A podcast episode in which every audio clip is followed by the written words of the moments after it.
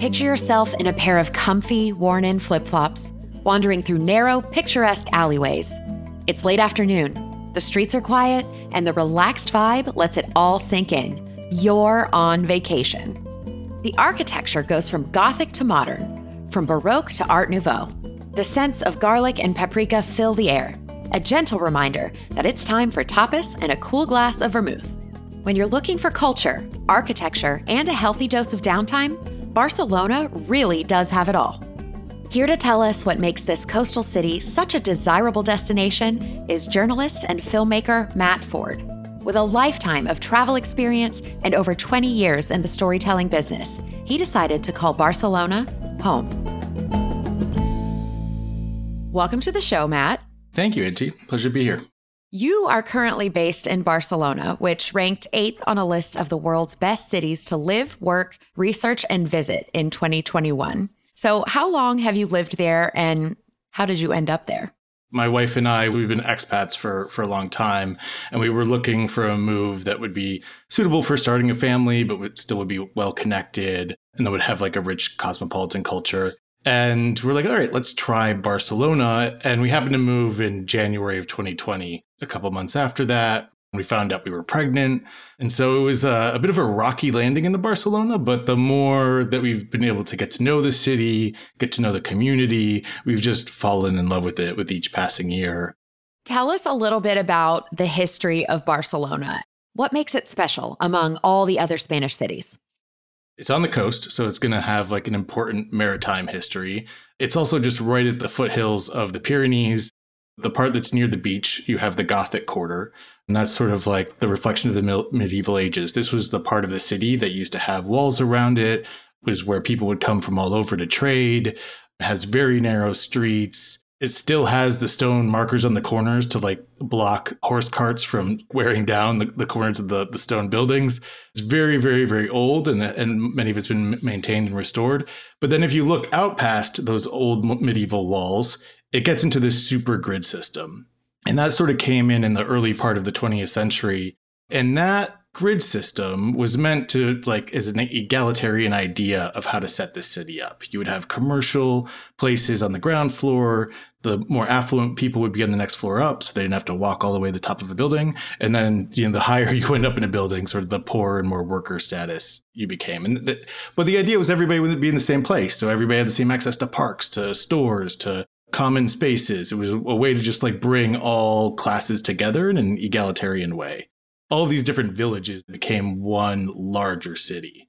Is it pretty easy to get around if you're just cruising around? If you're a visitor, is it easy to get to these neighborhoods? It is very easy to get around. I mean, you don't really need to t- take a taxi to get around the city. In fact, a lot of times it's going to take you longer to get across the city by taxi than it would by mass transit. And that's sort of by design. The best thing I can recommend is get into a subway station, get yourself a pass. It's a very easy system to use. Everything's in English or whatever your language is. And you will be able to get to just about any corner of the city, usually within 20 to 30 minutes by using mass transit here. And it's, it's very clean and efficient, and the trains come like every three minutes.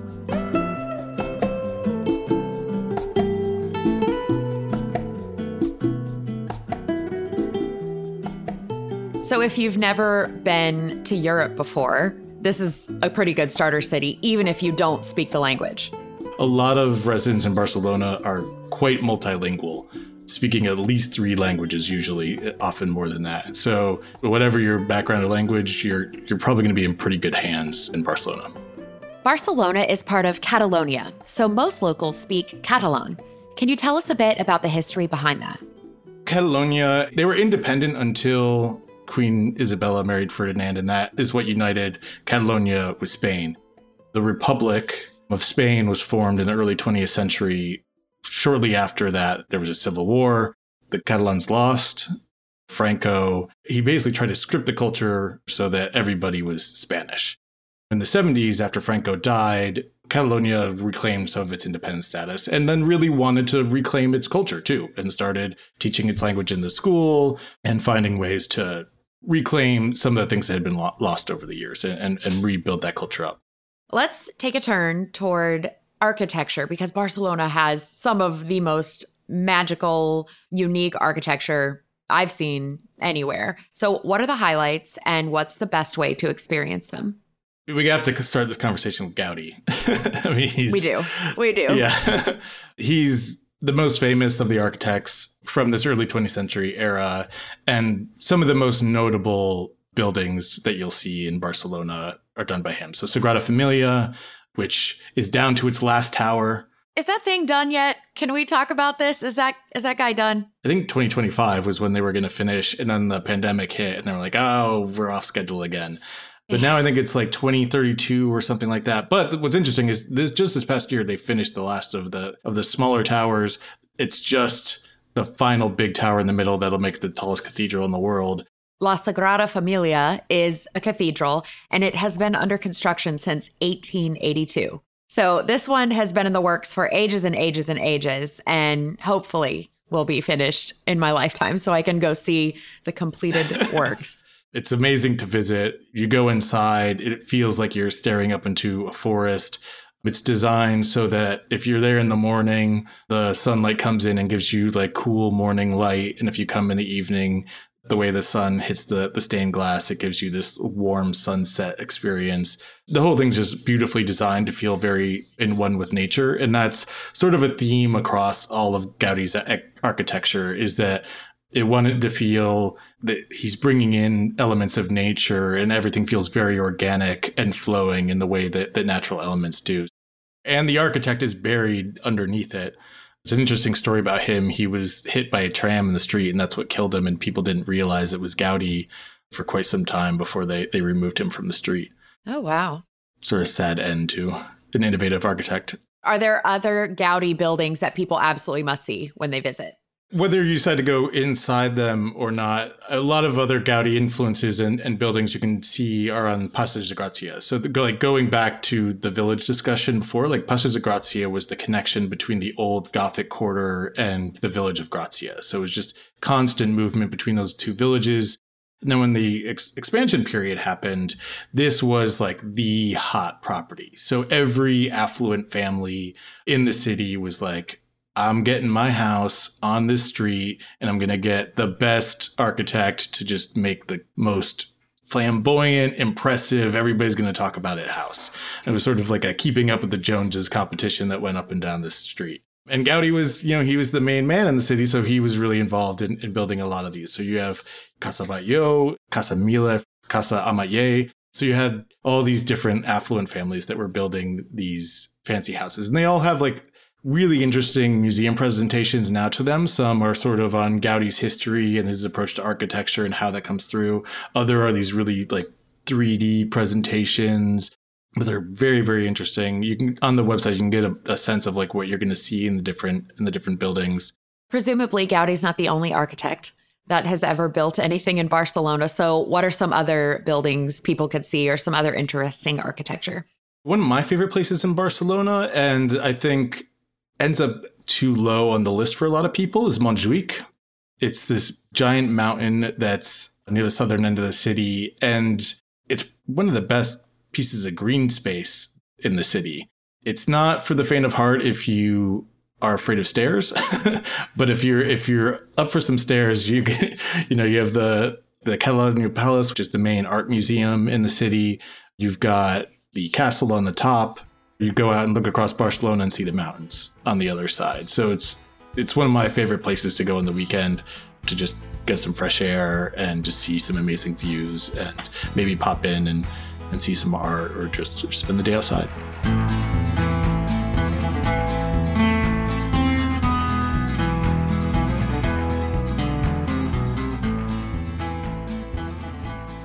And now a AAA travel minute traveling with Fido. Taking your dog on vacation with you can be a tough trick to master, but with a few adjustments, your four legged friend can be your best travel buddy. First, decide if the destination itself is Fido friendly. Outdoorsy spots like mountains, beaches, and parks that allow pets may be appropriate. Just be sure to check local regulations before setting out. Avoid places where your pup will spend lots of time alone in a hotel room. If at all possible, drive rather than fly. The Humane Society cautions that air travel poses health risks for pets. Not to mention, every airline has its own, sometimes confusing restrictions. As for overnights, plenty of hotel chains now welcome dogs. Some even include special amenities. But for longer stays, a rental home with a yard and place to wash off paws is often more practical. Either way, bring along your pet's favorite blanket or toys. That can help them feel more at home on the road. This has been a AAA Travel Minute. Barcelona is as busy as any city in Europe, especially in the summer. I imagine it gets pretty crowded. How is the city dealing with that? And are they taking any steps to prevent over tourism? They've done that in a few ways. There's a big crackdown on vacation rentals. There's very few places that can get permits to be an Airbnb or something like that. So you will probably find you will get a much better deal coming to Barcelona and just getting a hotel than you will for an Airbnb. I think Barcelona has probably handled it better than than a lot of other cities, but it's it's not a problem that has been fully resolved yet. They're, like you know, every calculation they make whether they've been considering expanding the airport, and it's like, do they do that to help business, but does it also then expand tourism and aggravate the problems they've dealt with it before? It is a topic of conversation on almost every major new initiative, how to strike that balance. Yeah, that's probably the hardest thing for any popular destination, right? Because you you want to be able to support the culture and tell everybody about how special your destination is, but you also don't want everybody to come all at once, right? You sort of have to find that balance of like what is too much. Just understand that people are, are really struggling to maintain their communities and find ways to do it and have some warranted frustrations. But there's a lot of the city that still needs and depends on tourism. And so you can have a, a great experience coming and visiting here what's a good time for people to visit and kind of get the best of the weather and the least people? The city is busy with tourists in the summer. The locals all leave in the summer. It is very, very hot in July and August in Barcelona. So if you come here, then you're not going to get as much of a local experience as you might other times of year, and you're probably going to be very, very, very, very hot. The end of August, a lot of people start coming back for the neighborhood festivals, and that is where you can get like a true local Barcelona experience. My favorite time is Christmas to King's Day. And that's just my absolute favorite time in, in Barcelona. So across the US, the Christmas season sort of ends on Christmas. In Barcelona, it's just getting started. the kids here, they don't open their presents on, on Christmas, they open it on, on King's Day. They take out their sticks, they beat a little log called Caga-Tió, which translates to Uncle Poop, and and they've been feeding him leaves and sticks for for a month. And when they beat him with the stick, he poops out all the presents for them, and then they unwrap them. well, that is a unique cultural story. It is. There's a lot of sort of scatological interest in the holidays here. They also have these things called caganeres. They're really into making nativity scenes. The Christmas markets have all of these things to create your own nativity scenes. And one of the big ones is there's these stores where you can buy these little guys who are pooping and you always try to like hide it somewhere in the nativity scene where like he's out back, you know, dropping a deuce okay. behind behind the nativity scene. It sounds insane when I tell people about this, but it is a, a, a big part of it. So it's like Where's Waldo, but yeah, but, but of a little a guy little bit pooping. different. hey, you know, I'm glad you you mentioned that because that could be surprising to people when they come across this when they visit. It sounds insane, but it's part of why Christmas is so fun because it's it's very very whimsical. And they have a King's Day parade on January 5th that is just massive. It's when the three kings come to Barcelona. That like more than seeing Santa, like kids want to see the three kings arrive and parade around the city. They throw candy. People are having hot chocolate and churros. There's just parties and festivals, and everybody's welcome. If you're into the beach and those aspects of Barcelona, the shoulder season is better for you. like April, May, September, October, November. Those are still going to be fairly busy times, but that's when you're going to get some of the best weather doesn't rain. We're in the middle of a drought crisis here because it almost never rains nowadays. So you don't really need to worry about weather except for like the extreme heat of, of July and August.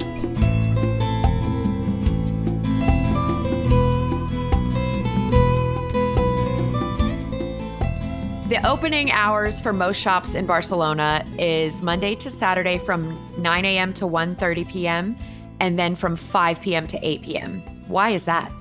This idea of taking a break in the middle of the day is is very important culturally. So some places like they'll be closed from two to four, other places will be closed from 1 to 3 or, or sometimes even later if they have a lot of night business. Part of what I love about Barcelona is there's a really strong emphasis on just having good like work-life balance. Another amazing thing about Spain is the food. Who influenced Spanish food and brought it to a wider audience? Catalonia has not really won many conflicts. They tend to be conquered a lot. And when you're conquered, whether it be the Romans or the Visigoths or the Arabs, like they're in, they bring their food in, they bring their spices, and they bring all these things into it and it evolves over time. And especially when it was a trading port that brought lots and lots of different things. And so I think it's it's been an evolution over time. Barcelona has become this hub for some of the best chefs in the world. The uh, amount of Michelin star places in a city this small is just insane. And that level of talent here really spills over into a lot of mid range restaurants and it just sort of raises the bar for restaurants in gen- general. And that paired with just traditional Catalan cuisine has just really made it a very rich culinary scene that people are able to, you know, chefs are able to exploit all these interesting things that come from very close to the city. Do you have a favorite Michelin star restaurant that you recommend? Is there one that just blew your mind? If you're going to spend your savings on one really big Michelin star restaurant, I think Disfrutar sort of has to be at the top of the list. These guys own like three or four restaurants across the city, Compartir as well. But I went there a few months ago and during the dessert, Tim Cook was standing at the end of my table. I mean, this is just like when people are coming from all over, this is like considered one of the best restaurants in the world is just really hard to believe what they're even doing. I mean, it's it's science and innovation mixed with with food. It's very very expensive though, so this is something to do if you're, really really willing to to put down for a, a big experience. But there's lots of other Michelin star restaurants that aren't quite as expensive as, as that. I had an amazing birthday at Koy Shunka, which is like a Japanese sushi style restaurant. And that's in the, the Gothic Quarter. That's very good. So a place I'd like to take visitors when they come here is Bar Cañete. They have all the traditional dishes. You can really sit there and just keep ordering things to, to take a tour of, of Catalan cuisine. That's a place I like to take visitors when they're there for the first time, just so I can sort of show them everything, know it's all going to be executed really well, and, and sort of have a, a nice basis to start from. Gueldo does great Basque food. There's there's a street in Sant Antoni that has these pinchos, which is like just a lot of food on top of little cuts of, of French bread, and you can just walk up and down the street, pick in the, the window, like, give me like that one, that one, that one, and, and I'll take a beer, and then you can just try all these different foods. Like, this is where getting out to the different neighborhoods really makes a difference because you're going to get some t- more touristy focused restaurants. There are some like really brilliant restaurants in the Gothic Quarter and in, in that area, but each neighborhood, you're just going to see some really amazing places. And sometimes just wandering and seeing the thing that appeals to you, you'll find some some special hidden gems.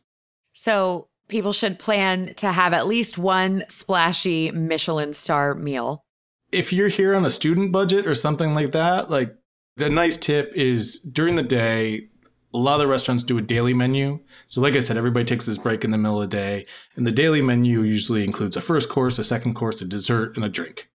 And so you can have what feels like a luxurious hour and a half, two hour meal with a glass of wine and you basically have spent 15 bucks. And it's a great way to just really get a sense of the food here. And, and you'll probably really eat well in those daily menus. And it also gives you the opportunity to, like you said, do some slow dining, which I think when you're traveling from the US, you're like, go, go, go. And you have this crazy itinerary. But a big part of eating in Spain, maybe also like in Turkey and Greece, is sitting down for a long time and sipping your wine and actually thinking about the food you're eating and tasting it and having a conversation and not rushing through it. That's a cultural thing that I think we miss out on in the US, especially when we're planning a trip and just trying to fit in a whole beautiful, amazing city and all its sights. And that's an important thing to note because a lot of Americans get really frustrated. They'll show up to like some restaurant that's really high reviewed and they'll be like, oh, there's not a single person sitting in here. Amazing. And then they'll go t- to the person and be like, "Oh, can I have a table?" And they'll be like, "We're fully booked. Sorry." And I'm like, "But it's empty. There's nobody in here." the way they do it here is they're not just turning over tables. So if you book a reservation for lunch, you have that table for the whole lunch service. They do one sitting and they book out the tables for the sitting and that's it. Sometimes if you come at the end of the lunch service and some people have left, and there's enough time for the kitchen, they'll be like, all right, you got like 40 minutes. If you want to have some stuff, we still have these five things. If that's enough for you and you guys are okay, like then you can sort of squeeze in a tail end second sitting. But for the most part, if you show up at the start of a service and they've already booked the tables, even if it's empty, they're not going to sit you.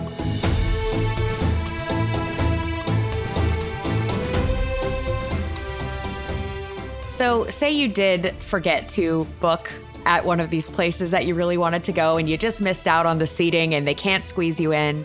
Is the Boqueria, La Boqueria, a good option for eating on the go? La Boqueria, which is like the main market down in the Gothic Quarter, it's actually one of 39 markets. And this is like a big part of how Barcelona functions. Each neighborhood community has its own market. And in there, you'll have the fishmongers, you'll have the guys selling meat or chicken, you have all these produce sellers, specialists in cheese and other stuff. And there's always a couple of bars and eating areas where the people that work in the market will go and eat. And also, anybody can just pull up a stool and order whatever they have. So, in, in a lot of these markets, you can just be like, can you cook up that fish for me? and they'll be like, all right, yeah, we'll get it. And we'll prepare it, salt it, put it with a little something. And you can just eat like really fresh stuff right there. So La Boqueria is great because it's really, that one's catered towards just all these people coming in and out. So there's a lot of places where you can pull up a stool or they already have all these fries or fruit cups or whatever. You can just grab something to walk and go there. But if you get out into the more neighborhood ones, there's not as much of that like to go packs, but there's still going to be places where you can sit down and have something to eat. And there's a lot of really nice restaurants usually around the market as well. It's sort of the market is is meant as this like core meeting spot for people to do their weekly shopping or to, to get some fresh produce for the day. And so all these other little bars and and places that people in the neighborhood meet and congregate tend to pop up in the immediate circumference of, of the market. So flagging on the map where those are in a neighborhood that you want to visit, you know, is a good idea because you'll, you'll usually find some interesting spots to check out right around a market. This is making me very hungry. I guess we should probably talk a little bit about wine as well. A lot of people, when they think about Spanish wine, they think about Rioja, Tempranillo, these big, bold reds. There's another wine region that has the same high level classification as Rioja, and that's Priorat in Catalonia. And Priorat is, is, is definitely one you should try if you're into wine. Craft beer is also starting to boom here. Most people you'll see on the street, you know, if they're having a beer in the middle of the day, they're drinking Estrella. That's the main brand, but the, the craft beer market is starting to to really pop up. Vermouth is sort of like a young wine that has herbs in it over ice with usually like an olive and uh, or orange in it. And that's definitely worth trying, especially if it's a hot summer day. It's quite quite refreshing. Matt Ford, thank you for joining us.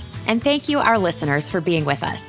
If you're planning a trip, be sure to connect with a AAA travel advisor. Check out AAA.com forward slash travel or visit your local branch. This podcast is a production of Auto Club Enterprises. If you enjoyed it, please subscribe and leave us a review. I'm Angie Orth. Thank you for traveling with AAA.